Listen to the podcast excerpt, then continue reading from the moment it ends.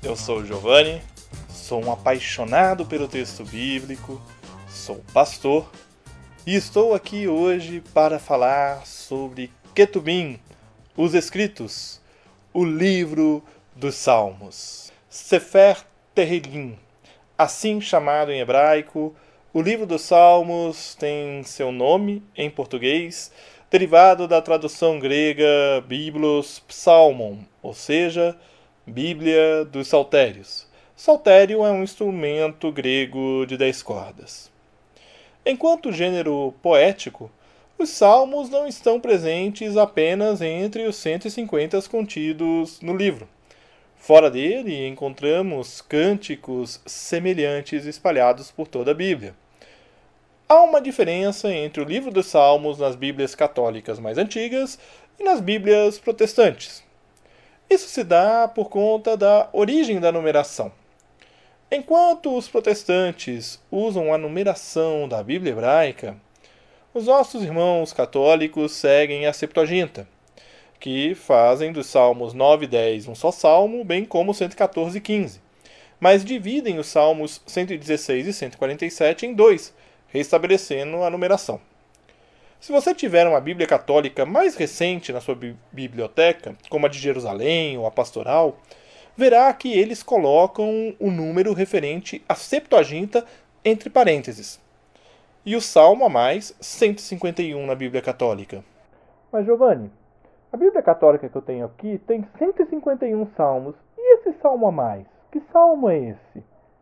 Este salmo é fruto de uma coletânea de 14 odes, considerados apócrifos, e não mais presente nas Bíblias católicas mais recentes, mais modernas.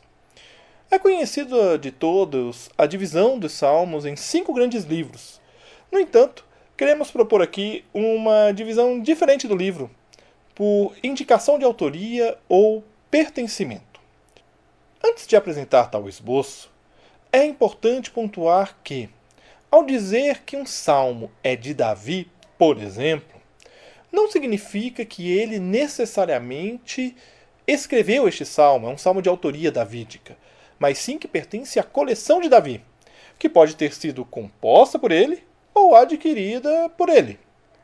Com base na autoria e o pertencimento, nós propomos então o seguinte esboço para o livro dos Salmos: os Salmos de Davi, do 3 ao 41, 51 a 72, 86, 108 a 110, 138 a 145.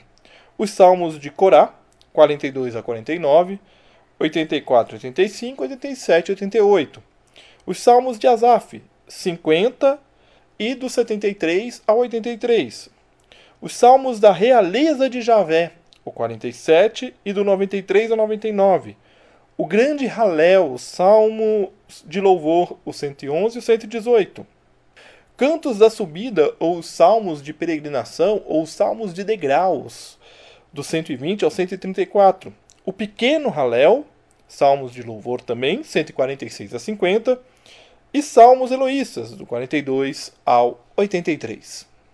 Merece destaque, para melhor entendimento do livro como um todo, o fato de que ele é aberto por um salmo de sabedoria, um salmo sapiencial, que observa a vida do indivíduo à luz da Torá. E encerra o livro com um salmo de aleluia, uma doxologia, louvor a Deus como centro da vida comunitária de Israel. Eu espero que este breve panorama do livro dos Salmos te motive a ler mais os Salmos e, quem sabe, a orar os Salmos. Os Salmos são ótimas orações para nós fazermos em momentos de aflição.